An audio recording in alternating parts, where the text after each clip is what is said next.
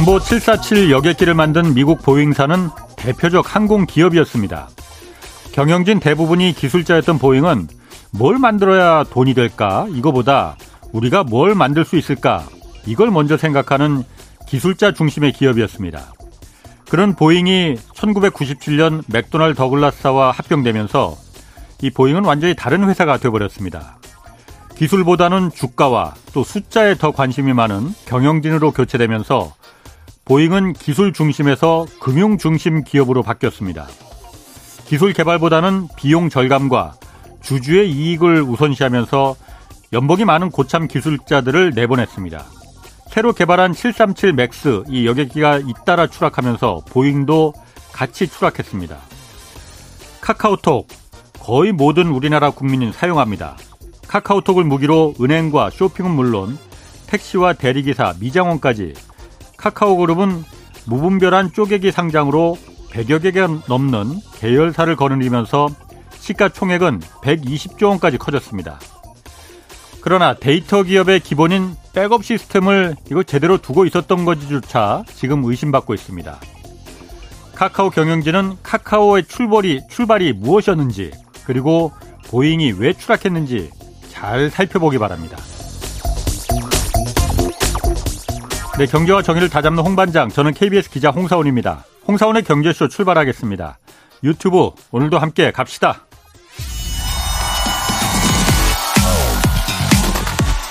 대한민국 경제 오디션 내가 경제스타 K 여러분 경제가 어려워서 힘드시죠? 그래서 준비했습니다. 대한민국 경제 오디션 내가 경제스타 K 힘든 경제 상황을 이겨낸 감동 스토리 우리 가정의 특별한 경제 공부법 슬기로운 투자 아이디어 경제와 관련된 이야기라면 모두 모두 환영합니다. 총 상금 6천만 원을 준비했습니다. 여러분의 많은 참여 기다립니다. 이 프로그램은 당신의 투자의 길을 춤추게 하는 새로운 투자 플랫폼 탱고픽에서 함께합니다. 네, 내가 경제스타 K 12월 9일까지 사연 계속 받고 있습니다. 대상 상금이 2천만 원입니다. 사연은 홍사원의 경제쇼 홈페이지에 올려주시면 되고요. 자, 오늘 경제쇼 어, 전기차 기업인 테슬라가 인간형 로봇 휴, 휴머노이드라고 하죠. 휴머노이드 로봇 선보였습니다. 뭐 우리 돈으로 2,800만 원 정도에 팔겠다고 하는데 현대차도 그렇고 이 자동차 회사들이 왜 난데없이 로봇을 만드는 건지 오늘 좀 자세히 살펴보겠습니다. 고태봉 하이투자증권 리서치 센터장 나오셨습니다. 안녕하세요. 네, 안녕하세요. 테슬라가 그 AI Day라고 하죠. 그러니까 테슬라가 매년 가을에 펼치는 우리 이런 기술 갖고 있어라고 자랑하는 그 전시회 같은 거잖아요. 네, 그렇습니다. 여기서 지금 로봇을 이번에는 들고 나왔어요. 네, 그렇습니다. 이름이 옵티머스인데 제가 봤는데 약간은 좀 어설프던데. 일단은 뭐 AI Day가 어떤 건지 좀 말씀을 네. 좀 드릴게요. 그 뭐 기자님 말씀하신 것처럼 예. 기술을 좀 뽐내는 자리입니다. 예. 그 테슬라가 그 CES에 늘 나온다면 좋겠는데 예. 저희 같이 이제 기술 네, 기술을 좀 이렇게 쳐다보는 사람들 입장에서는 한 동네 좀 다 모여서 한꺼번에 음. 좀 얘기해 줬으면 좋겠는데 테슬라는 아마 처음부터 그랬던 것 같습니다. 우린 좀 다르다. 아. 그리고 어, 실리콘밸리에서도 가장 취직하고 싶어하는 두 개 회사가 다 일론 머스크 밑에 있는 스페이스 X하고 테슬라다 네. 보니까 네. 야, 우린 미국에 있는 최고의 nerd들 즉 쉽게 말하면 몰입형 천재들. 아하, 예. 아, 우리 우리가 얼마나 많은지 한번 보여주마. 아. 라는 게 뽐내기 자리고요. 지금 말씀하신 것처럼 아, 기술을 뽐낸다는 건 결국 어, 기술을 다 공개를 한다는 얘기 아니겠습니까? 예, 예. 그러면 경쟁자들의 추격 의지를 좀 말살시키고 싶은 생각도 음. 있는 것 같아요. 그래서 음. 압도적인 기술력을 좀 보이겠다라는 거고요. 예. 조금 저희가 한번 추적해 보면 19년도에 Autonomy Day라고 있었어요. 이건 뭐냐면 예. 야 우버가 전 세계를 다 지배하는데 예. 우리 우리 플랫폼 따로 가지고 나중에 로봇 택시에서 테슬라 네트워크이라는 걸 구축해서 음. 로봇 택시로 돈 벌 거야라는 어떤 기술을 보여줬고요. 예. 여기서 어, 이제 하드웨어 3.0이라는 걸 선보입니다. 어. 여기서 우리 테슬라가 직접 어, 디자인해서 네. 어, 칩을 만들 수 있다는 것도 발표했던 게 네. 이때고요. 2020년도에는 Battery Day. 아, 그 있었죠. 그때 예, 제가 예. 나왔던 기억나네요. 예, 예. 그래서 Battery Day 때는 아, 우리 가격을 예. 내연기관하고 어, 가격이 같아지는 등가가 100불 정도인데 우리 53불까지 낮출 거야라고 얘기를 하면서 예. 배터리 회사들이 초긴장 상태로 만들었죠. 음. 그리고 이게 성공한다면 2만 5천 불짜리 굉장히 저렴한 자동차를 내놓을 수도 있어라는 발표를 하면서 예. 세상을 깜짝 놀라게 합니다. 여기서도 많은 기술들이 소개됐어요. 예. 21년 작년이죠. 처음으로 이제 AI Day를 했습니다. 그래서 아, 말씀하신 대로 예. 전기차 업체가 도대체 왜 인공지능을 들고 나온 거야라고 예. 다 의아하게 만들었지만 예. 결국 자율주행을 위해서는 넘어야 될 어, 음. 장애물이 결국 인공지능이고 예. 우리가 인공지능을 위해서 최고의 전문가들이 다 모여 있어. 그리고 예. 부족한 부분은 우리 회사에 취직해서 해결 좀 해주세요라는 음. 어 이제 recruiting 행사도 예. 하겠죠. 여기서 어. 어, 안드레 카파시라는 인공지능의 거의 거두가 나오죠. 음. 예전에 에, 그 Autonomy Day에는 짐 켈러라는 또 천재가 나왔고요. 예. 이런 식으로 미국 내 최고 천재들이 예. 나와서 일단은 이 발표를 했는데 그때 예고편이 있었습니다. 마치 헐리우드 영화처럼 예. 어, 그 뭐라 그러죠? 보통 우리 쿠키 영상이라 그러나요? 어, 어, 막판에 이제 어, 그런 것처럼 예. 야, 우리가 AI를 이런 정도 이 정도 완성했는데 인공지능 을 완성했는데 뇌가 어느 정도 완성이 됐으니 그 다음에 몸뚱이를 음. 자동차 다음엔 로봇을 할 거야라고 예. 어, 쿠키 영상을 보여주는 거죠. 쉽게 예. 말하면. 예. 그렇게 해서 굉장히 큰 기대를 만들어 줬습니다. 예. 그래서 1년 동안 별별 얘기들이 다 오고 갔습니다. 그래서 기대감이 그냥 굉장히 커져 있는 상황에서 예. 이번 2022년도 AI Day 2가 예. 열렸던 거죠. 그 참 테슬라는 짓궂은 게 이게 뭔지 축제로 만들고 싶은지 입장권에 힌트를 줍니다 보통. 음. 작년 AI Day에 칩을 켜켜이 쌓인 칩을 예. 보여줬다면 이번에는 예. 로봇의 손 모양으로 하트를 딱 만들었는데요. 지금까지 로봇 회사들이 보통 이 손, 예. 우리가 보통 end effector라고 보통 얘기를 하는데요. end effector인 손이 사람 손가락처럼 다섯 개가 있는 모양을 보여줍니다. 이걸 좀 어렵게 얘기하면 dexterous manipulator라고 부르는데요. 많이 어려운데. 예, 사람 손가락입니다. 쉽게 아, 말하면 예. 손가락 다섯 개가 따로 움직이는 아. 모양으로 우리는 로봇을 만들 거야라는 걸 보여주니까 예. 야, 이 정도까지 완성도가 높은 로봇이 기대감 굉장히 커졌죠. 뭐 손가락 다섯 개 달리는 로봇은 저도 가끔 보긴 봤는데 자연스러워야 될 텐데. 음, 자연스러워요. 근데 하여튼 예. 이번에 말씀하신 대로 실망했어요. 실망한 아. 게 왜냐면 아, 걷는 것도 뒤뚱뒤뚱하고 그렇죠. 이게 작년에 얘기했던 거는 굉장히 이제 이 균형미가 있는 예. 어 뭐 어떻게 보면 손발 모양이라든지 뭐 173cm 키에 그다음에 뭐 몸무게 68kg에 아주 이상적인 균형적인 몸매를 가진 로봇이 나올 거라고 생각했는데 예. 나왔던 로봇이 딱 두 개가 있었습니다. 이제 컨셉은 작년에 보여줬고 예. 드디어 등장을 했는데 나중에 이제 얘기가 나왔지만 범블 C라는 로봇이었어요. 처음에 나온 음. 로봇은 예. 이거는 어, 이 시장에 유통되고 있는 actuator라는 게 있거든요. actuator가 로봇을 움직이게 하는 가장 중요한 핵심 기술인데 구동 모터. 아죠 모터가 가운데 끼고요. 예. 예. 그 다음에 끝 부분은 encoder라 그래서 이 모터가 정확히 이 몇 바퀴 돌았는지 음. 이 분해능까지 정확히 보는 이제 반도체라고 보시면 돼요. 예. 아주 쉽게 말하면 예. 앞에는 회전 운동을 왕복 운동이나 아니면 무슨 사람 손처럼 이제 움직일 수 있는 예. 어, 어떤 그 운동의 어떤 이제 역할을 바꾸는 그 reducer라는 게 붙습니다. 우리 말로 감속기라고 그러죠. 예. 모터가 아주 빨리 돌아도 로봇은 천천히 움직이죠. 예. 그런 세 개가 같이 합쳐진 게 actuator인데요. 시장에서 팔고 있는 제일 좋은 actuator 다 갖다 모아서 일단 만들어 본 겁니다. 음. 근데 요 이름이 범블씨래요. 예.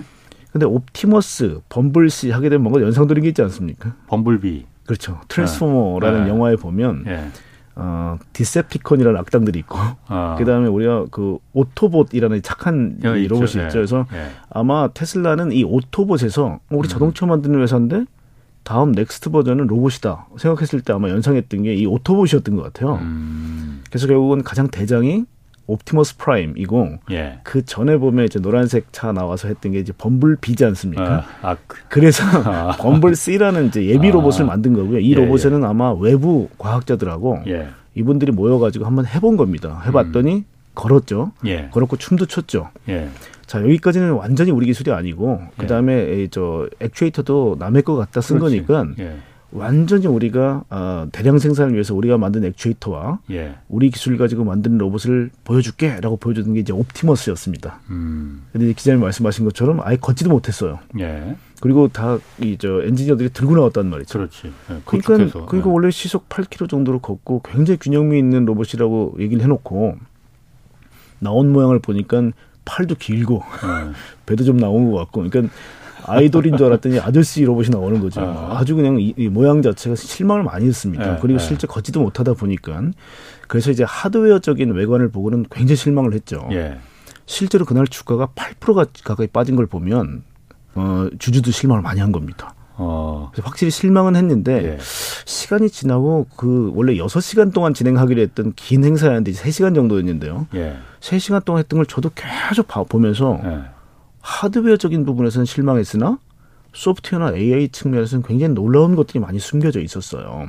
음. 그래서 그게 저희가 이제 어, 뒤늦게 어, 자세히 보니까 우리가 이렇게 놀릴 만한 게 아닌 것 같아라는 이제 이 각성들이 나오기 시작하죠. 음, 소프트웨어적으로. 근데 그렇죠. 근본적으로 제가 좀 궁금한 게 있어요. 예. 뭐 테슬라 하면 전기차 업체잖아요. 그리고 일론 머스크가 워낙 괴짜라서 뭐 로켓도 만들고 뭐 지하 터널로 하는 그 기차도 뭐 예, 지금 사, 예. 사업한다고 하고 여러 예. 가지 신사업을 하는데 하는 게 사실 뭐 로켓은 사실 굉장히 성공을 했잖아요. 맞습니다.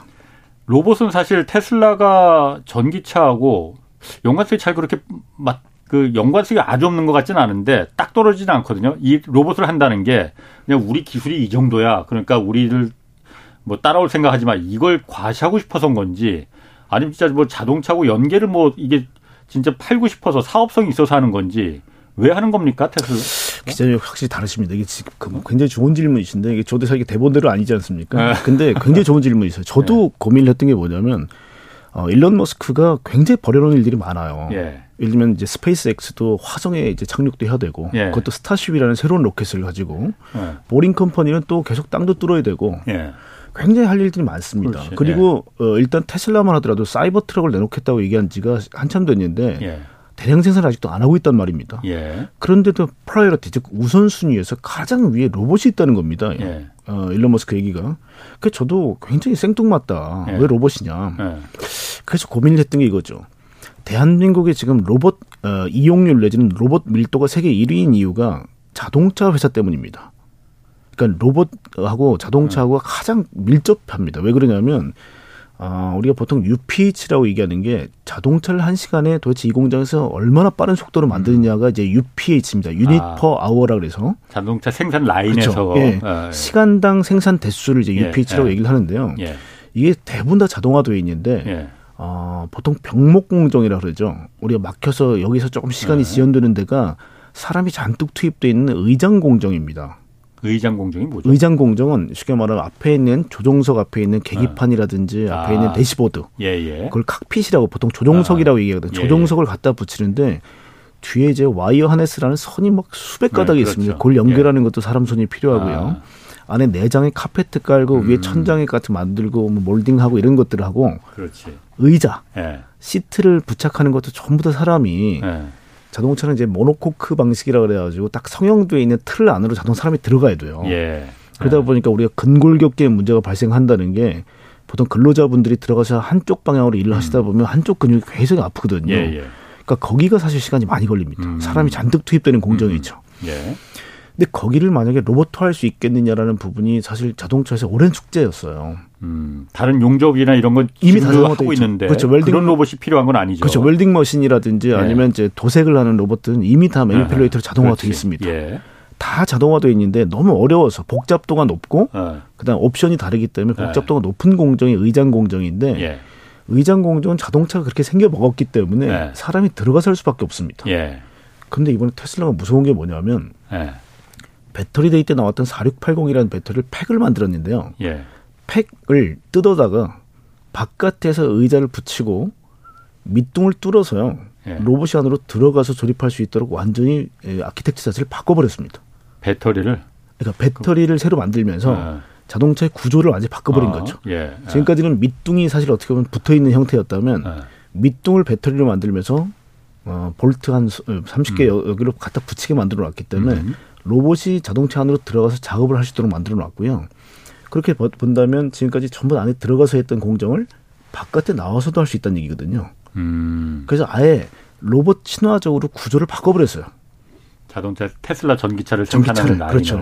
예. 그리고 또 하나가 뭐냐면 굉장히 사람 손이 많이 가는 이제 welding 공정을 giga casting이라 그래서요. 예. 172개 정도 되는 부품을 다 용접을 해서 붙여야 될 부품을 예. 딱두 개로 die casting을 해버린 겁니다. 음. 그러니까 구조 자체를 아예 바꾸는 거하고 로봇이 들어가는 게 같이 들어갔는데 예.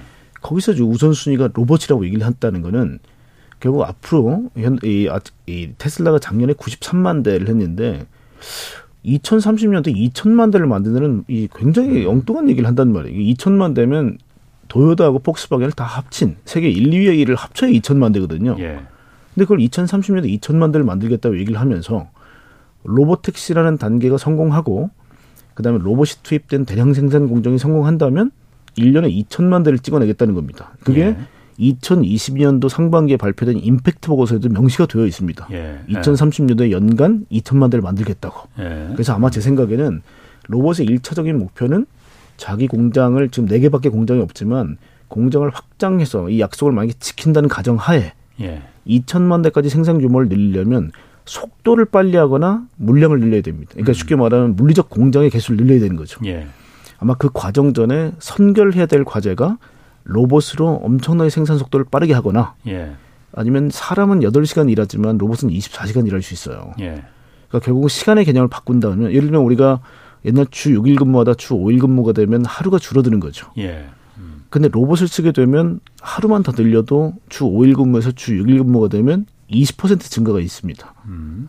예. 그러니까 물리적 공장의 숫자가 중요한 게 아니라 속도와 시간을 늘릴 수 있는 개념이 되는 거죠. 로봇이 들어가면. 예. 그래서 제 생각에는 대량 생산 그리고 다양한 모델이 나오기 전에 로봇을 먼저 하겠다고 얘기한 게 아닌가라고 생각되고 실제로 예. 우선적으로 지루하고 그다음 위험하고 단순한 일에 로봇을 먼저 투입하겠다고 얘기를 했죠. 예. 그래서 우선순위에 로봇이 있는 이유는 아마 공정에 먼저 들어가고 테슬라 자동차도 지금 FS라서 풀 슬립 드라이빙이라는 자율주행 기능은 학습 데이터를 먹고 나서 계속 똑똑해지게 만드는 구조거든요. 예. 즉 업데이터블하고 계속 성장할 수 있도록 만드는 점증적 성장 모델을 쓰고 있습니다. 예. 이걸 로봇에 똑같이 쓰겠다는 겁니다. 그래서 음. 로봇이 처음에는 좀 어벙한 일 하다가 점점 똑똑해지면 로봇이 갑자기 막 현란해지는 속도가. 예. 예. 근데 이건 걷는 것도 마찬가지라는 겁니다. 이번에 얘기하는 거는. 아직은 말... 아직은 어설프지만은 그렇죠. 이게 무서운 게 뭐냐면 우리 로봇 만든 지 8개월밖에 안 됐어라는 얘기를 계속해요. 음. 그래서 지금 어 얘기가 뭐냐면 2월 달에 아까 얘기했던 범블 C라는 프로젝트가 끝나자마자 이제 착수했던 로봇이 예. 10월 달 발표한 거기 때문에 우리 8개월밖에 안 됐는데 걷는 거 몇 주 있으면 돼. 그러면 8개월 만에 만든 로봇이 못 걸었는데 몇 주 만에 걸 수 있다고 일단 얘기는 했어요. 예. 그러면 제가 생각해 한 9달 정도 이후에 걷는 거니까 좀 아주 영특한 어린이 아이 같았으면 음. 보통 8개월에 이제 기다가 이제 9개월, 음. 10개월 되면 걷지 않습니까? 예, 예. 그래서 어 이 걷는 지능 역시도 AI를 가지고 하겠다는 겁니다. 무게 중심을 맞추거나 균형을 유지하거나 아니면 이제 걷는 방법 비틀비틀 걷겠지만 걷는 방법도 인공지능을 통해서 학습을 시킬 수 있다는 거예요. 로봇이 스스로 그렇죠. 사람처럼 애기처럼 애기처럼. 그래서 점증적 성장 모델을 쓰겠다는 겁니다. 예. 그래서 그게 하드웨어적으로 완벽하게 만들 거냐 아니면 하드웨어는 일단은 헐렁헐렁하지만 예. AI가 중심을 잡는 법, 걷는 법, 그 다음에 어제 뭐 locomotion이라고 해서 쉽게 음. 걷는 궤적을 예. 에, 건, 에, 이제 planning 계획하는 예. 법 이런 것들을 학습시키겠다는 거예요. 예. 그래서 일단 저희는 어뭐 얘기하는 걸 받아들인다면 굳이 굳이 예. 자율주행차도 처음에는 어 굉장히 위험했는데 야 이거 위험해 하고 사람들이 막 브레이크를 밟거나 하는 것들을 가지고 학습을 했죠. 예. 음. 그러다 보니까 이게 버전이 계속 증가하다가 지금 버전 10.69.3까지 나왔거든요. 음. 그러니까 계속해서 학습을 해가지고 차, 차가 똑똑해졌어요. 예. 그래서 예. 곧 완전 자율주행차가 나온다라고 계속 얘기를 하고 있어요. 테슬라는. 예. 그러니까 만약에 그 성장 모델을 그대로 따른다면 로봇 처음에는 자동차가 굉장히 흡사하지만 좀 다르다. 자동차는 저속 구간과 고속 구간, 즉 도심 주행과 고속도로 주행만 나누면 되지만 로봇이라는 건 보니까 물건을 두고 좌로도 가야 되고 우르도 가야 되고 앞으로도 가고 뒤로도 가야 되고 굉장히 경우의 수가 훨씬 복잡하더라는 겁니다. 예. 음. 엄밀히 따지면 자동차는 2차원 공간에 착 달라붙어서 쭉 이제 도로만 가면 되는 어, 음. 모델이라면 예. 로봇이라는 건 실내 강적 변칙들 경우의 수들이 굉장히 많은 거에다가 그렇죠. 네. 뭐 20kg짜리 물건을 들 거냐, 5kg짜리 물건을 들 거냐, 동그란 물체를 들 거냐, 아니면 꽃에 물을 줄 거냐, 뭐 등등 다양한 방법에 의해서 물건들을 듣고 무게중심이 변하지 않습니까? 음. 이거를 결국 학습을 시키겠다는 겁니다. 그래서 테슬라의 방식은 어, 자율주행차와 동일하게 데이터를 음. 처음에 받아들이고 스스로 점점 성장해가는 점증적 성장 모델을 쓰겠다. 이게 이번에 이 테슬라가 어, 음. 로봇에 대해서 발표를 한 겁니다.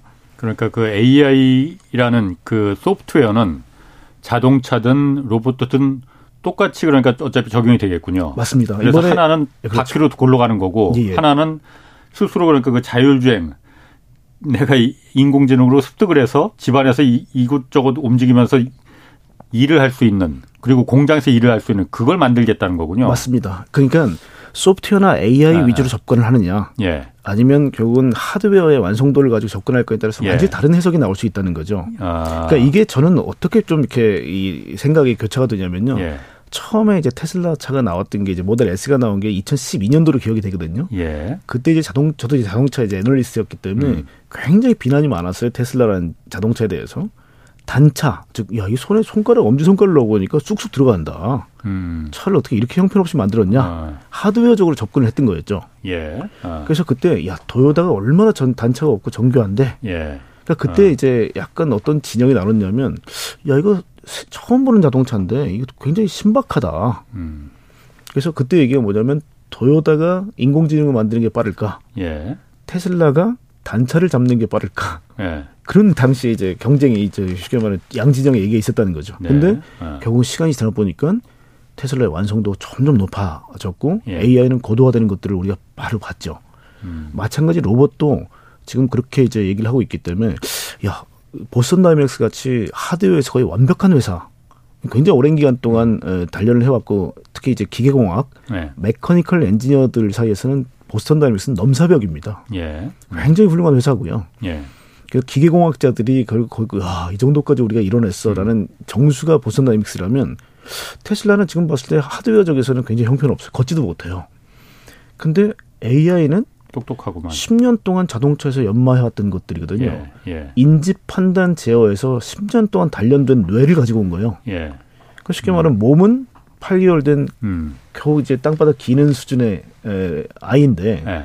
뇌는 10년 동안 단련돼 있는 뇌를 가지고 온 거기 때문에 역시 또 똑같은 상황이 된 거죠. 뇌가 똑똑한데 몸이 어설프냐. 네. 반대로 보스노믹스는 어, 굉장히 지금 진화가 되었던 걸 보면 보스노믹스 굉장히 빨리 올라왔습니다 여기까지. 근데 한계가 뭐냐면 더 지능적으로 사람의 일을 돕도록 하려면 더 똑똑해져야 된다라는 숙제를 아, 아쉽게도 해결을 좀 못하고 있어요. 그 지금 말씀하신 보스턴 다이내믹스는 현대차가 인수한 예, 기업이잖아요. 예, 예. 로봇 회사잖아요. 거기 보면 진짜 현란합니다. 막 그 단체로 아이돌 가수처럼 막 단체 춤도 추고 예, 예. 공중제비도 막 돌고 정확히 착지도 하고 맞습니다. 사람보다 더 오히려 잘하던데 그러면은 지금 말씀하시기를 테슬라는 로봇을 만들면서 어 그게 서로 도움이 될 수 있다. 어쨌든 두뇌가 똑같다. 라는 면에서 접근을 하는 거잖아요. 물론 그 로봇은 로봇대로 팔 것 같아. 뭐한 2,800만 원에 판다고 했으니까. 2만 불 얘기했죠. 어, 그러니까 예. 한 2,800만 원 정도 되잖아요. 예. 그게 뭐 가능할지 어쩔지 모르겠지만은 뭐 그런 면에서 어차피 자동차 만들면서 자율주행 우리가 개발하고 그걸 갖다 자동차에 탑재하면은 자동차 자율주행 자동차가 되는 거고 로봇에 탑재하니까는 가정 내에서 자율주행 로봇이 되는 거니까 그건 제가 이해를 하겠는데 현대차는 그럼 보스턴 다이내믹스 그 로봇 회사를 굉장히 비싼 돈을 주고 인수를 했잖아요. 예. 현대차는 그 보스턴 다이내믹스를 뭐에 써먹으려고 인수를 한 겁니까? 아, 제가 이제 그 아무래도 지난달에 보스턴 다이내믹스를 다녀왔습니다. 예. 다녀왔는데 미국에 예, 예. 그렇습니다. 뭐 기자님 말씀하신 것처럼 굉장히 현란합니다. 예. 뭐 혹자는 이게 컴퓨터 그래픽으로 한 거 아니냐 뭐 이렇게 이제 비아냥거리시는 분도 계셨지만 예. 실제 뭐 제 앞에서 전부 다 시연하는 걸 정확히 봤고요. 예. 다만 이제 이 사람이 예. 정교하게 controlling 즉 제어를 해줘야 된다는 부분입니다. 예를 들면 계단이 올라갈 때는 모드를 뭐 계단으로 음. 그다음에 문을 열을 때는 이제 door로 이제 음. 모드를 바꿔줘야 그러니까 어, 하나하나의 이 task들을 전부 다 사람이 모드를 지정해줘서 전부 다 이 입력을 해줘야 된다는 부분 그리고 어, 정해져 있는 루트라면 우리가 레코딩이라 고 그러잖아요. 예, 예. 그 궤적은 음흠. 녹화를 할 수 있어요. 쉽게 말하면. 아, 예. 이대로만 계속 똑같이 반복해라라는 걸 이제 레코딩을 할 수 있기 때문에 예. 그런 면에서 이렇게 활용할 수 있다라고 말씀 말들 합니다. 예. 근데 진짜 우리가 하고 싶은 거는 인지 판단을 스스로 하는 거거든요. 사람이 개입하는 게 아니라. 그죠? 예.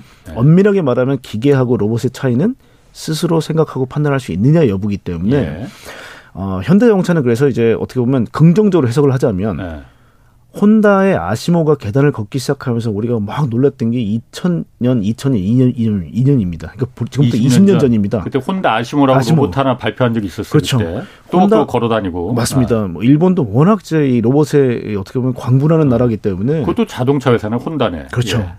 혼다는 뭐 굉장히 로봇에 관심이 많았고요. 예. 천문학적 돈을 쏟아부었죠 아시모에.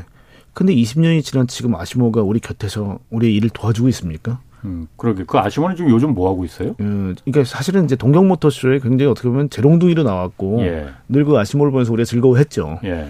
근데 거기까지였고 아. 사실 그거보다 월등히 뛰어난 게 이제 보선 다이믹스였죠. 그래서 어, 현대자동차 1조를 주고 인수했지만 예. 사실은 저는 돈은 아깝지 않다라고 생각하는 이유는 뭐냐면 예. 일본 업체들 뭐 도요다 같은 경우 THR3라는 로봇이 있었고요.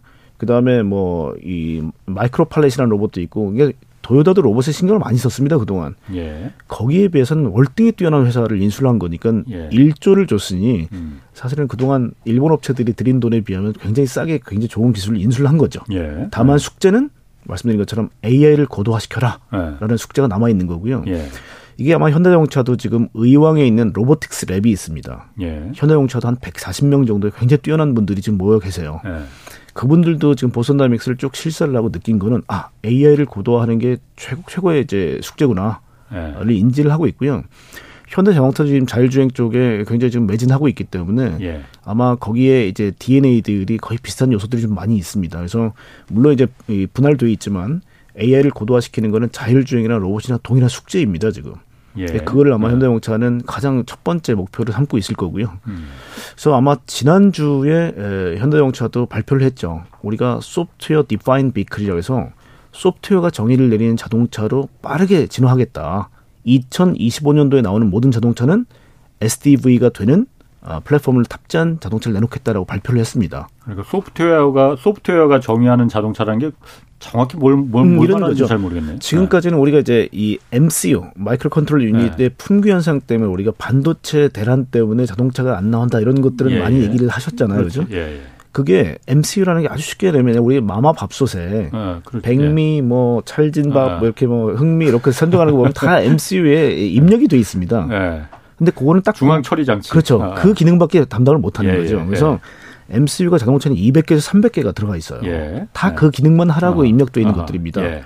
근데 우리가 컴퓨터라는 거는 예. 우리가 소프트웨어라든지 프로그램을 저희가 입력하는 데 따라서 변하는 게 이제 PC 아닙니까? 예. 마찬 우리도 앱을 까는 거에 따라서 우리 노, 이 스마트폰도 계속 진화가 되지 않습니까? 예. 예. 마찬가지로 음. 중앙에 어, 우리가 이제 보통 이제 DCU로 domain control unit이라고 그래서요. 앞에 에, 프로그램을 바꾸게 되면 이 정의가 완전히 바뀔 수 있습니다. 예를 들면 지금까지는 뭐 이 헤드램프를 어떻게 쏴라였다면 프로그램을 통해서 더 밝게도 만들 수 있고 음. 각도를 더 조정할 수도 있고 이런 식의 다양한 어떤 변, 변용 변화를 시킬 아, 수 있는 거죠. 대신에 예. over the air라 그래서 무선 소프트웨어 업데이트가 가능해집니다. 아, 그러니까 테슬라가 하듯이 예 그렇습니다. 아. 그렇게 바꾸겠다는 건데요. 예. 그거는 자동차를 처음 설계할 때부터 그렇게 설계하지 않으면 불가능해요. 예. 아무리 우리가 뭐 소프트웨어 업데이트를 해도 다 분할이 돼 있으면 그래서 예. 다 모아라 음. DCU로 모아라라는 거고요.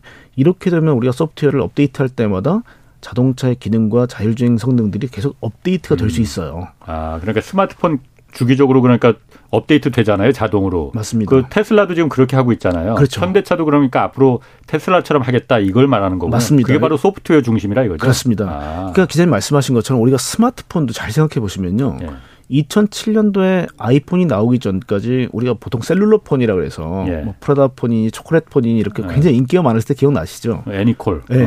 전부 그때는 다 예. 지금 형태는 비슷하지만 아이폰이 나오고 나니까 인터넷이 되고 예. 뭐 비디오 스트리밍이 되고 이런 예. 앱을 다운받을 수 있고 하는 기능들은 예. 스마트폰이 나오고 나서거든요. 그러니까 그렇죠. 형태는 비슷하나 예. 기능은 완전히 달라졌죠. 네. 그, 그 음. 이후에는 OS도 필요했지 않습니까? 음. 뭐냐면 운용 체계. 예, 예. 그러다 보니까 음. iOS냐 음. 안드로이드냐에서 진영이 두 개로 쫙 갈라지면서 예. 수많은 이제 셀로폰 회사들이 다 망했죠. 예. 음. 마찬가지로 자동차도 전기차까지는 다 그런 방향으로 가는데요.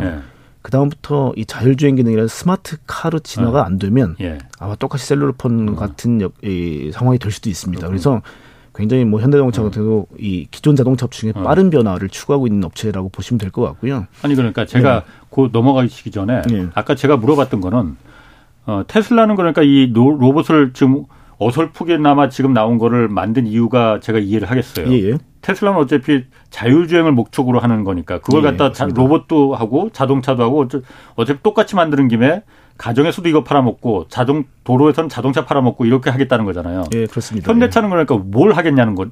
왜 로봇을 하느냐 이거지 그러니까. 아, 그러니까 요거는 이렇게 보시면 될 것 같습니다. 우리가 자동차 회사는 보통 승용 사업부와 상용 사업부가 있죠. 예. 승용에서 자율주행이 되면 예. 운전을 대신해 주는 역할만 하면 예. 뒤에 안락하게 갈 수 있겠죠. 아, 예. 상용은 예. 우리가 상용 포터라든지 지금 이제 우리가 굴러다니고 있는 트럭들 중에 한 80%가 1톤입니다. 예. 그 아. 포터 같은 차들이 예. 봉고나 포터. 근데 보통 이런 차들은 어떤 역할을 하죠? 짐 싣고 그렇죠. 그 배달. 그렇죠. 예. 근데 그러면 이제 운전하시는 이제 우리가 뭐 예를 들면 쿠팡맨 예. 내지는 아니면 뭐 SSG 뭐 예. 이서 뭐 하시는 아. 운전하시는 분들은 다 어떤 역할을 하죠? 운전도 하고 배달도 하고 주차도 해야 되고 예. 상차 하차 아. 해야죠 물건. 아하, 예. 음. 그래서 상용 사업부는 자동차 업체 굉장히 중요한 또 하나의 하나의 그 큰 축이죠. 아. 그래서 보통 우리가 포드 같은 경우는 Agility 예. Robotics의 Digit One이라는 로봇하고 pair 하나의 짝이 되고요. 예. 그 다음에 GM 같은 경우는 어 뭐 EV 600이라는 차 자율주행 차하고 예. EP1이라는 로봇하고 하나의 짝이 되고요. 예. 이제 현대 현대 기아차 같은 경우도 PBV Purpose Built Vehicle이라 그래가지고 앞으로 자율주행인데 예. 뭐 공, 짐도 실을 수 있고 사람도 실을 수 있는 다목적으로 쓰겠다는 거죠. 예. 여기는 로봇이 pair가 돼요. 돼요. 음, 그래서 상용차에서 그렇죠. 그래서 로봇을 대부분 다 자동차 업체들이 같이 갖고 가는 이유가 그런 거고요. 음. 아까 이 e-Palette라는 도요타 차에 Micro Palette이라는 로봇이 또 pair가 됩니다. 예. 그래서 어, 로봇은 아마 상용차를 위해서 가장 중요하고요. 아까 음. 말씀드린 것처럼 자동차 회사가 로봇으로 자동화시키는 공정은 가장 앞서 있습니다. 그렇군요. 그래서 생산 어, 부분과 예. 상용 부분 때문에 로봇은 필연적으로 필요하다는 거고요. 음. 또 자율주행의 숙제가 제일 먼저 발등에 불이 떨어진 게 자동차 회사 아닙니까? 사실 이 자율주행이라는 게 뭐 자동차 회사만 당면한 숙제는 아니고요. 예. 조금 어려운 얘기를 하자면 세컨 웨이브 AI가 로보틱스다라고 얘기하는 회사들이 많아요. 이게 무슨 얘기냐면 음. 지금까지 디지털에서 AI는 잘 됐죠. 예. 왜냐하면 우리가 쿠팡이나 그렇지. 아마존이나 아니면 어. 애플이나 구글이나 다 디지털 속에서 AI는 잘 구현해 왔는데 예. 이게 자율주행 로봇은 물리 세계예요. 현실. 그렇죠. 아. 현실에 예. 현실에 적용하려고 봤더니 아니 중력이라는 게 작동해서 원래 AI로는 정확히 좌표를 찍어서 딱 꽂으면 될 것 같은데 예. 이게 중력 때문에 축 늘어진다든지 예. 무거운 물체를 그렇지. 들었더니 원래 예. 계산하고 다르게 나온다든지 변수가 수없이 많죠. 그리고 카메라로 봤더니 갑자기 역광이 비쳐가지고 앞이 안 보인다든지 예. 그림자를 사물로 인식한다든지 음. 아니면 마찰력, 관성, 원심력, 구심력 뭐 너무 막이 물리 세계 복잡한 거예요. 예. 그러니까 이거를 이해시키는 건 또 다른 AI가 필요하다는 거죠. 음. 근데 어, 테슬라는 이미 많은 데이터를 통해서 야 물리 세계는 내 디지털하고 달라. 예. 우리는 이쪽에 어마어마한 학습을 했어. 그렇죠. 이미. 그리고 엔비디아는 많은 클라이언트들하고 하다 보니까 이 물리 세계가 다르다는 걸 알았어요. 예. 예를 들면 야 나 자율주행을 구현하고 싶은데 이 그림자가 자꾸 방해가 되니 예. 그림자를 니네 AutoSim이라는 기능으로 해서 좀 지워줘라. 그러니까 많이 다루다 보니까 야 이게 물리 세계하고 디지털하고는 다르구나. 예. 그렇다 보니까 이제 엔비디아도 어, GTC 2022에서 이런 발표를 하죠. 다음 세계의 물결은 물리 세계 AI다. 이건 완전히 다르다. 현실 세계에서 그렇죠. AI다. 어. 그러다 보니까 뭐 피직스라든지 뭐 RTX라든지 새로운 뭐 엔진들을 내놓기 시작하고요. 네. 그러니까 결국은 구글이나 애플이 도대체 왜 자율주행을 지금 테슬라보다 못하니?라는 질문에 답이 될 수도 있을 것 같습니다. 현실 세계니까, 그렇죠. 물리 세계니까. 이건 많이 경험해보고 학습해본 회사를 이길 수가 없다는 그렇지. 거죠. 예, 예. 그래서 지금까지 그럼 생각해보면 이렇게 되는 거죠. 어, 우리가 산업혁명 이후에 기계화를 통해서 우리가 증기기관서부터 내연기관 많은 이제 전기가 들어오기 시작하면서 기계를 통해서 예. 사람은 굉장히 어떻게 보면 자동화 때문에 편해졌어요. 예. 근데 그럼에도 불구하고 인지 판단의 주체가 사람이다 보니까 이 기계를 다루는데 사람이 꼭 반드시 보고 뭔가 판단을 내려줘야 했다는 거예요. 아주 쉽게 얘기를, 얘기를 하면 자동차가 그런 경우가 될 것 같습니다. 자동차가 로봇인가 기계인가. 아주 훌륭한 자동차를 만들어 놔도 사물을 바라보는 건 사람이었고 핸들과 브레이크, 엑셀을 조작하는 건 늘 사람이었죠. 예. 그러니까 아무리 머신이 훌륭하게 나와도 인지 판단의 주체는 사람이었던 겁니다. 예.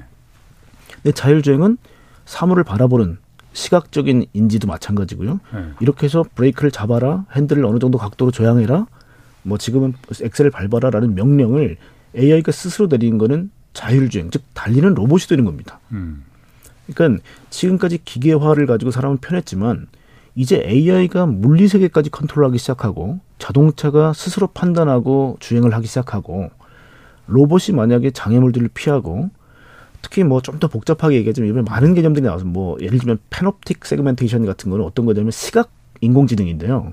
예를 들면 이쪽에 꽃에 물을 줘라라는 되게 단순한 인간의 명령을 꽃 부분은 명령 작업의 공간으로 이 체크를 하고요. 예. 장애물들은 피해야 될 대상으로 본다면 물통을 들고 가서 꽃에 물을 줘야 될 지역은 붉은색으로 표시가 되거나 예. 피해야 될 장애물들은 뭐 이, 이 파란색 음. 움직이는 동적 객체는 녹색 뭐 이런 식으로 다 분류가 돼서 보이는 거예요 사물이 굉장히 어려운 인공지능입니다. 근데 음. 이런 것들을 이미 구해냈기 때문에 예를 들면 어 우리가 잘 지금까지 있었던 로봇들한테 혼다 아시모한테 꽃에 물 줘. 했을 경우에는 머리가 없어요. 머리가 없어요. 아, 그래서 네. 이거는 사람이 그 꽃밭에 물 주는 걸 학습을 시키, 학습이 아니라 레코딩을 해서 어. 입력을 해줘야 입력을 해줘야 되는 거죠. 예. 그래서 인지 판단의 주체가 사람인 아, 거죠. 그거는. 어. 그러니까 만약에 예. 테슬라가 이번에 얘기했던 대로 만약에 구현이 된다면 예. 어, 굉장히 하, 많은 학습을 통해서 자율주행이 그러했듯이 로봇이 진화가 될 거고요. 스스로 중심을 잡는 즉 stabilization 하는 것도 학습이 지금 되고 있다는 겁니다. 그래서 그러니까 지금은 좀 발표한 건 어설펐지만은 그게 훨씬 더 무서운 로봇이 될 가능성이 크다 이거죠. 그렇죠. 그러니까 머리가 크면서 중심을 잡는 아, 법, 걷는 법, 작업을 하는 법을 만약에 학습을 하기 시작하면 예. 진화가 될 거라고 얘기하는 게 테슬라의 입장입니다. 이게 음. 일단은 뭐 저희가 뭐 가서 본 적도 없고 음. 저희가 어, 엔지니어도 아니기 때문에 일단 발표한 3시간 동안 발표한 예. 거를 요약해 드린 거거든요, 지금. 그렇군요. 그래서 앞으로 로봇이라는 게 우리 어, 인류를 어떻게 변화시켜 나갈지 사실 어떻게 첫 발을 내딛었다고 봅니다. 그 네. 테슬라가 추구하는 로봇과 현대차가 추구하는 로봇은 어, 같은 로봇이라도 약간 좀 결이 다른 걸 제가 좀 이해할 수 있겠어요. 근데 아까 말씀하셨듯이 잠깐 나왔으니까 혼다가 아시모 있잖아요. 예, 예. 혼다도 어쨌든 자동차 회사잖아요. 20년 전에 아시모를 처음 그려서 그때 다들 저도 놀랬는데 어, 혼다는 아시모를 왜 만든 거예요? 그러면은? 그러니까 사실은 동경 모터쇼나 네. 아니면 그 엑스포 같은 데서 사실은 우리 기술력을 과시하고 싶었던 게 제일 큽니다. 사실은. 아, 그리고 또 하나는 우리 이 정도야. 그렇죠. 예. 그리고 왜냐하면 더 발전할 줄 알았지만 예. 어, 아까도 말씀드렸지만 로봇을 예. 단순히 우리가 보여주기식이 아니라 인간을 돕는 도구로 쓰려고 그러면 예. 생각을 할 수 있어야 돼요. 예. 예. 아니면 옆에서 누군가 계속 이 컨트롤러를 가지고 조작을 해줘야 되는데 예. 거기에 한계에 부닥쳤기 때문에 더 진화가 안 된 거죠. 음. 그러니까 사실은 뇌가 있느냐 없느냐는 굉장히 중요한 부분인 거고요. 한국도 사실 mechanical engineer, 즉 기계공학은 굉장히 앞서 있습니다. 대한민국은. 예, 그렇죠. 근데 네. 어, 자동차도 지금 레벨 2 단계는 보통 우리가 ADAS라 그래서 운전자 보조 기능이라고 얘기하거든요. 예, 예. 거기까지는 대부분 다 따라왔습니다. 예. 근데 레벨 3, 4는 귀책 사유, 즉 사고가 났을 때 책임 누가 질래? 음. 라는 아주 굉장히 무서운 이제 이 책임감이 있기 때문에 예. 어, 야, 나 레벨 2까지는 되는데 3, 4까지는 좀 엄두가 안 나. 메이커들이, 자동차 그렇죠. 메이커들이. 왜냐하면 이건 보험회사도, 야, 이게 나는 못하겠어, 이거. 아. 그렇죠. 큰 사고 나면 나는 뭐 못 해줘. 예. 테슬라는 야 난 자신이 있으니까 우리가 보험사 내가 만들게 그러면 음. 그러니까 테슬라 insurance를 갖고 온 거예요. 예. 그러니까 우리 보험 들어줄게. 그러니까 어. 자신감의 차이인 거거든요, 어. 그게. 어. 그래서 레벨 3, 4는 AI가 반드시 필요합니다. 예. 왜냐하면 이 삼라만상이라는 게 특히 물리 세계에서는 어떤 변칙들이 그렇죠. 나올지 모르고요. 예. 그래서 이제 이번에 보였던 건 데이터 엔진이라 그래서 정말 그 이 저 어, 일어나지 않을 법한 일들 예. 이 만약에 발견될 때마다 얘들은 보물 얻듯이 되게 좋아하는 거예요. 테슬라는 음. 야 드디어 이, 이 케이스도 해결했다. 그래서 계속 해결합니다. 그러니까 얘들이 음. 무슨 얘기를 하면 우리는 8분의 하나씩 모델을 만든다는 거예요. 새로운 그런 새로운 모델 그렇죠. 학습해서 학습해서 아. 예를 들면 공사 현장에 자동차들이 파킹이 돼 있는데 예, 예. 근데 도로 한복판에 공사판이 있거든요. 거기 파킹도 있는 차가 달리는 차인지 파킹도 있는 차인지는 저희도 아마 멀리서 보면 운전자가 있는지 없는지를 보기 전에는 이 차가 주차도 그렇죠. 있는 차인지 나올 네. 차인지를 알 수 없을 겁니다. 예. 근데 공사 현장에 그게 되졌다면 주차했을 가능성이 크겠죠. 예. 이런 것들을 이제 케이스 스터디를 한 거죠. 예. 그러니까 그런 것들은 만약에 인공지능이 어벙하다면 계속 그 차가 나올 때까지 서 있을 겁니다. 아. 근데 이거는 공사장에 주차되어 있는 거구나라고 생각하고 그냥 간다는 거죠. 예.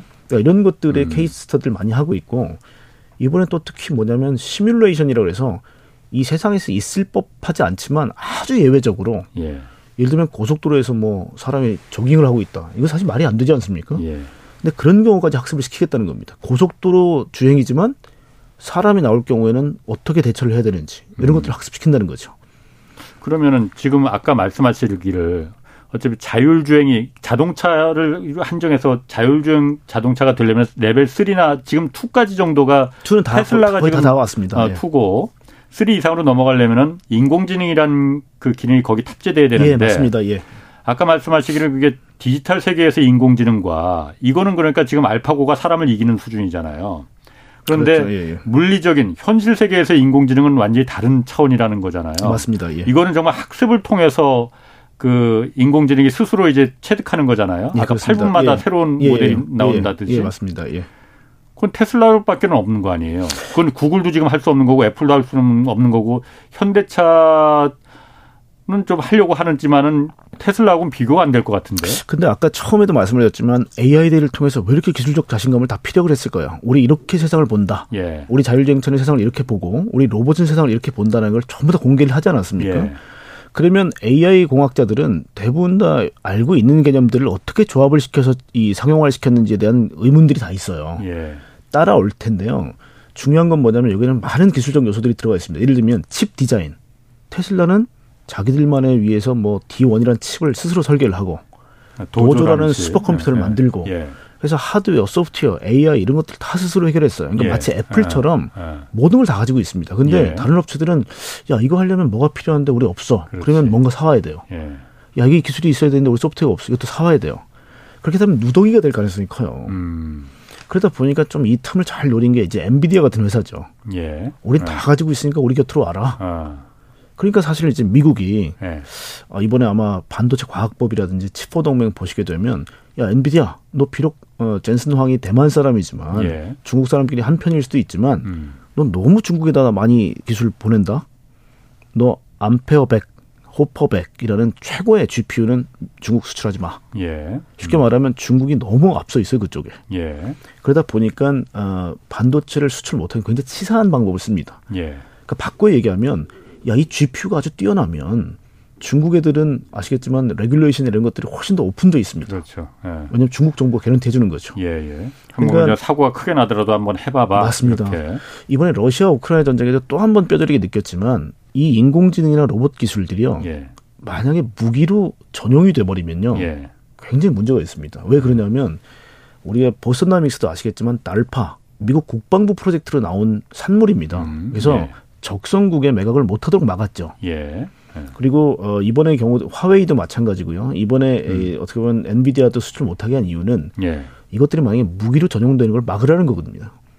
그래서 어, 가장 이 첨단 칩들을 납품 못하게 했고 아마 우방국들한테만 판매할 수 있도록 돼 있기 때문에 아마 유럽이나 한국, 일본 같은 데는 아마 엔비디아 기술을 아마 저희가 쓸 수 있을 겁니다. 그래서 어, 얼마 전에 현대자동차도 뭐 굉장히 자존심이 좀 상했겠지만 어, 우리가 어, 그 SDV 아까 얘기했던 소프트웨어 디파인 비클을 하기 위해서는 엔비디아하고 손을 잡았어라고 음. 발표를 예. 했죠. 왜냐하면 음.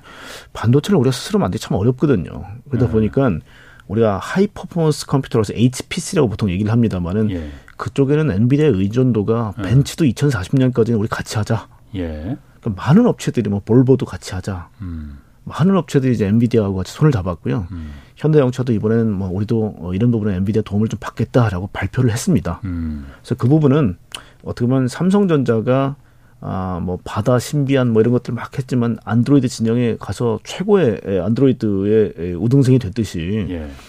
아, 이번에 약간 고민들을 하고 있는 것 같습니다. 그래서 현대자동차가 음. 상당 부분은 스스로 하지만 예. 스스로 못하는 부분은 엔비디아에 이제 의존하겠다고 얘기를 했습니다. 그래서 예. 그런 것들이 아마 우리가 기술을 체득하고 음. 내재화시키기 전까지는 아마 필요한 파트너십이 아니었나 뭐 이런 생각도 듭니다. 그래서 말씀하신 것처럼 테슬라만 혼자 하는 거를 또 두고 보지는 않겠죠 경쟁자들이. 예. 많은 부분 손을 잡아서 부족한 부분은 처음에 손잡고 가되 예. 나중에 아마 체화시키거나 체득시켜서 아마 내재화시키겠죠. 아. 그 엔비디아 같은 경우는 이제 디지털 세계에서의 그 인공지능은 넘사벽이라고 하지만은 그게 테슬라 같이 아까 제가 말한 건 그, 그게 자꾸 머리에 남네. 현실 세계, 물리적인 세계에서 AI는 엔비디아는 우리 상대가 안 돼라고 지금 테슬라는 이렇게 생각할 수 있을 것 같아요. 데이터를 모으는 주체가 이제 테슬라고요. 이게 네. 뭐 tool은 엔비디아도 많이 갖추고 있습니다. 그렇겠죠, 물론. 네. 네. 자, 그러면은 뭐 자율주행 얘기 나왔으니까 우리 지금 국토부에서 뭐 말하는 거 보니까 2027년 그때까지 레벨 4까지 자율주행해서 레벨 4라는 거는 사람이 어, 진짜 없어도 되는 완전히 없는 건 아니지만 타기는 타야 되는 그렇죠. 예, 예. 그렇지만 그냥 거기서 낮잠 자도 된다는 얘기 아니에요? 맞습니다. 이제 레벨 5 정도면 뭐 전 지구에서 다 운행이 가능한 정도의 수준이고요. 예. 어, 레벨 4는 예. 일정 수준의 어느 정도 support를 받아야 사람의 도움을 에, 사람의 도움은 필요 없습니다. 필요 아. 없는데 예를 들면 우리가 V2I라 그래서 뭐 infrastructure 아, 그러니까 예를 들면 통신기기나 그렇죠. 통신기기 아, 이런 데 도움을 예. 좀 받아야 되니까 아하. 요 한국에서 자율주행이 되는 차를 예. 만약에 아프리카 오지에 갖다 두면 아, 안될 수도 있다는 되는, 거죠. 그래서 아, 일정한 부분 어느 제약이 있어야 예, 예. 아, 되는 부분이기 때문에 음, 이제 그런 도움을 좀 받아야 되는 기능이고요. 예. 아마 국토부도 좀 이제 초조한 부분이 뭐냐면 예. 지금 중국하고 미국이 굉장히 앞서 있기 때문에요. 예. 아마 지금 테슬라가 얘기한 대로라면 FSD 버전 11 정도가 가게 되면 완전 자율주행이 굉장히 가까워집니다. FSD라는 게 자율주행을 그렇죠. 말하는 거죠. full self driving이라 해서 예. 만 불을 주고 지금은 아. 가격이 많이 올라갔는데요. 예. 그 아까 로봇도 2만 불이지만 아마 제 생각에는 어, 자율주행에 대한 그 소프트웨어를 공급받는 조건으로 아마 만 불을 내야 될 겁니다. 그래서 2,800원이면 나도 사겠다. 예. 그게 보통 subscription이라고 그래서 예. 구독 경제라고 얘기를 하는데요. 예, 예. 그 기능을 업데이트해 주는 조건으로 아마 아, 돈을 내야 될 거고요. 뭐 어쨌든 예, 예. 를 들면 이런 거죠. 집안 예. 설거지 하던 로봇한테 야, 내가 바둑 두고 싶은데 알파고 제로만 연결해서 바둑 좀잘 주면 안 돼 하게 되면 예. 뭐 바둑에 대해서 얼마 돈을 더 내거나 이런 식으로 아. 마 애플리케이션에 대해서 예, 예. 아마 paying을 할 겁니다. 아. 그렇게 되면 로봇이 굉장히 이것저것 만능이 되겠죠. 예. 음. 하여튼 국토부도 그래서 음. 이런 변화를 알고 있기 때문에 대한민국 기업들이 그 정도까지 2027년 정도까지는 레벨 4가 안 되면 예. 시장성이 없다는 걸 인지하고 있기 때문에 굉장히 초조할 겁니다. 아, 그렇게 빨리 가요? 2027년은 뭐 몇 년 안 남지도 않았는데. 얼마 안 남았죠. 근데 왜 그러냐면 테슬라가 네. 만약에 로봇 택시가 성공한다면 예.